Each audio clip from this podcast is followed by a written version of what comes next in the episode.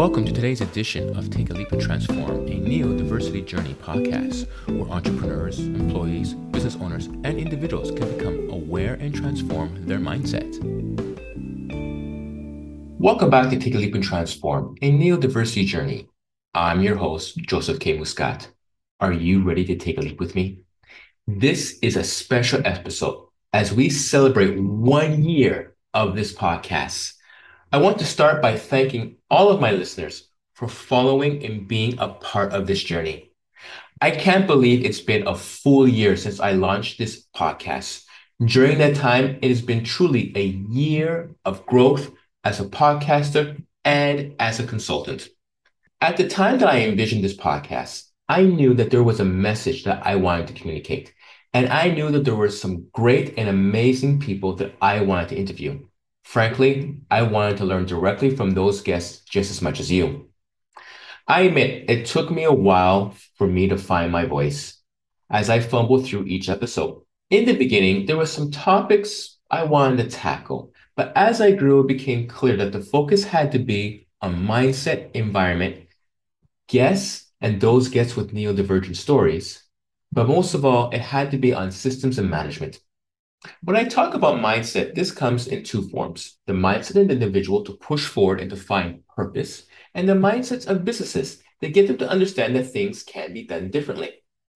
One of the guests that I connected with was Sherry Foods, where she talked about communication. And from that, I took that I needed to accept how I communicate with my speech and thought, which then changed how I edit my podcasts.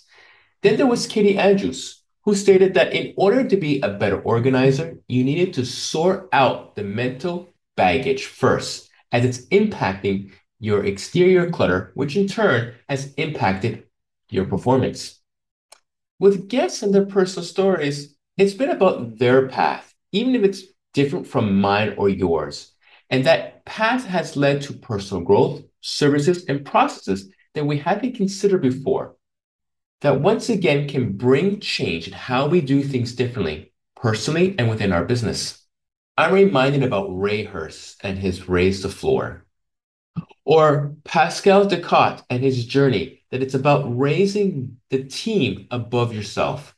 And then, of course, there was Andrew Marsh, where we had a long, impactful conversation about his personal development. This, of course, leads into systems. Throughout the year, we have learned how systems can be applied to an organization. We had David Cassius as he talked about process mapping and how it can lay out a business process to fine-tune it, create better work environments, and identify talent strengths. Or there was Helga Liu as she shared her leadership style that brought fundamental change to her employees' lives by understanding how to not only be inclusive, but also to promote the development of skills. So we arrive at management. This is where the real focus and the voice of the past year has grown into. It is here where I realized that I need to communicate to this audience, regardless if they're an individual manager or a business full of managers. As we've seen in the last two and a half years, management needs to modernize and bring up their skill set to deliver a holistic approach to how they manage their employees. And this is important when I and others advocate for inclusion of neurodiverse talent.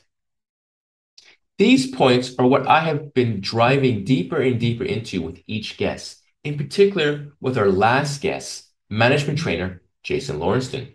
There in that interview, there were so many good points that were dropped. In particular, management needs to create safe environments, focus on strengths, and remove obstacles that hinder neurodiverse talent to perform well in their job.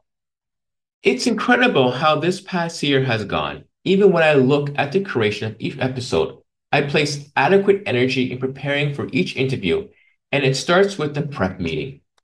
I realize that I need to break the ice with my guests before the actual recording and understand how they help people and businesses so I can structure the interview, ask engaging questions, and most of all, truly develop more of a conversation. This is the one thing I hope I've accomplished, is that I created great conversations for you, which have been transformative. So where do we go next? This is a great question. I've been pondering as I've been putting together this recording.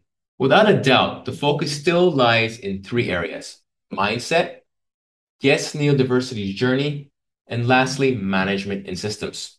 Most of all, I still see a need wherein micro S M Bs and S M Es need the skills and knowledge to know how and why being more inclusive is beneficial to their business. Now, this is where I want to hear from you. What topics would you like me to discuss? Are there any guests you would like me to have on? And lastly, what have your thoughts been of the first year of this podcast? I once again want to thank all of you for being such dedicated listeners and being part of this podcast's journey. If you haven't yet, join my Patreon page, where you can connect with me more directly with several options, including where you can watch a full video of past and current interviews. You can also find me on my website or on social media. I posted the links in the show notes. Till next time. Take a leap and transform.